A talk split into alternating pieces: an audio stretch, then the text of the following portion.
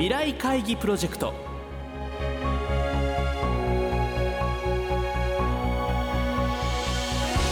皆さんご機嫌いかがですか？ラジオ日経の山本直です。毎週この時間は日本経済新聞未来面の紙面と連動したプロジェクト未来会議プロジェクトをお送りしています。この番組では世界を変えようをキーワードに企業トップから提示される日本の未来に向けたさまざまな課題について皆さんと共に解決策を考えていきます。今回は3月5日の放送で募集した日本特殊陶業株式会社小堂真一代表取締役会長兼社長からの課題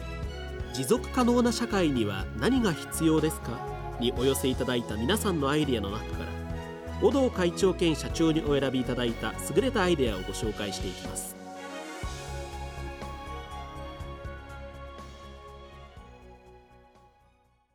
まず最初にご紹介するのは34歳教諭野口裕太さんからお寄せいただいた投稿です。製品から原料を生み出す。製造業では原料を仕入れそれを加工し製品として出荷している。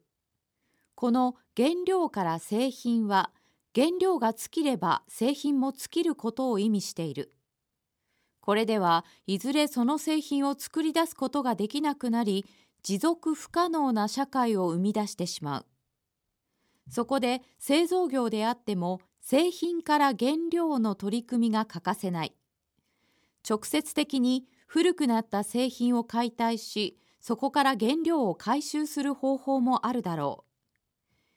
いずれの方法であっても将来世代に限りある資源を受け渡し続けなければ将来私たちの生活が行き詰まることは容易に予想できる。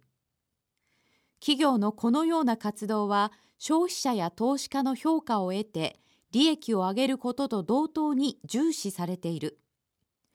この流れを日本中の企業に広げていく必要がある。持続可能な社会のための即効薬はない。地道な私たちの将来を見据えた行動が必要だ。続いては天王寺学館高等学校総合学科2年豊島かなみさんからの投稿です。売るからシェアへの変革。FCV 燃料電池車。電気自動車。環境問題解決のために開発されたこれらの技術。現状は高価格やインフラ未整備などが原因で手の届かない存在になっている。果たしてこれで良いのだろうか。優れた技術でもそれが求められている時代に力を発揮できなければ宝の持ち腐れになってしまう。それを回避するには普及に重点を置いた抜本的な改革が必要だ。そこで私が提案するのは技術を売るのではなくシェアする共有するという発想の転換だ。例えば最先端の FCV を専用ステーションに配置し公共交通機関として利用できるようにする。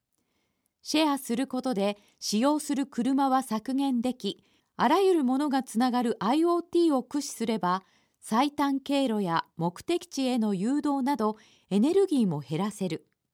既存の駐車場を活用すれば全国展開も夢ではない。優れた技術が人々の生活に行き渡る未来。そこに持続可能な社会もあるのではないだろうか。最後にご紹介するのは、海洋学園海洋中等教育学校高校1年、一時福太郎さんからいただいた投稿です。植物や動物を形作る素材活用最近リサイクル技術の急速な進歩により物や素材を再利用することが可能になりまた社会的にも広く求められるようになってきた。しかし完全な物質の再利用は不可能で必ず無駄が出てくる。そうなると持続可能な社会は作り得ないということになってしまう。以上のことを考えると植物や動物を形作っている素材を有効利用できるような技術を確立し人間が工場で生産できるような体制を完成させることが持続的社会における最終ゴールだと思う。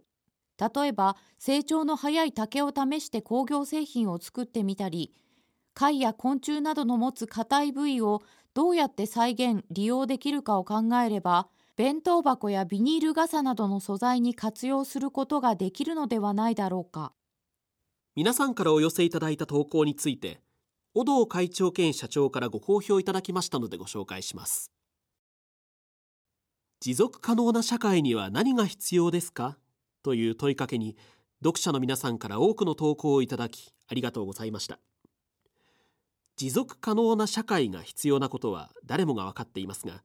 幅広いテーマだけに明確な答えが見出しにくい中そこに向き合ってくださったことに改めて感謝申し上げます。メーカーの経営者である私にとっての持続可能な社会のキーワードは限られた資源をどう活用するかだと考えています。単にものづくりをしているだけではもはや市民社会の理解を得られなくなってきています。シェアリングや分配という考え方が個人や地域だけでなくグローバルで広がらないと意味をなさない時代です。売上高の8割超を海外事業で占める我が社では意識していかないといけないことです。投稿の中で私の気持ちに近かったのが売るからシェアへです。優れた技術の普及という言葉は理念精神的な考えとして腑に落ちました。製品から原料を生み出すも大変参考になりました。人類はエネルギーの大半を化石資源から作り出してきました。将来世代の先食いをしてきた部分もあります。いいとこ取りなどできるはずはありません。そろそろ発想の転換をすべき時です。我が社ではセンサー部品の一部を再利用し可能な限り資源の活用に努めています。コスト面で難しいものもありますがそこは技術革新で解決する努力を怠ってはいけません。そうした中で水素社会は理にかなっていると思います。動物や植物を形作る素材活用も興味深いです。生き物に無駄などありません。これをもっと加速させる必要はありますね。我が社は皆さんと共に地球規模の危機感を共有しながらこの課題に取り組んでいきたいと思います。以上小道会長兼社長からのご好評でした。今回番組では3人の方の投稿をご紹介させていただきましたがこの他にも皆さんからはたくさんのアイデアをご投稿いただきました。ありがとうございました。ご紹介させていただいた3人の投稿に加えこの他の優れた投稿は日本経済新聞電子版未来面のサイトにも掲載されていますので合わせてご覧ください。日本経済新聞未来面は4月から第7期を迎えます。引き続き番組では未来面と連動し作り変えようをキーワードに。今後も日本を代表する企業のトップにご登場いただき日本の未来に向けたさまざまな課題をご提示いただきます。今後も皆さんから解決策やアイデアを広く募集していきますので皆さんふるって議論にご参加ください。未来会議プロジェクト。来月は株式会社三菱ケミカルホールディングス。越智仁代表執行役社長にご登場いただき皆さんへの課題を発表していただきます。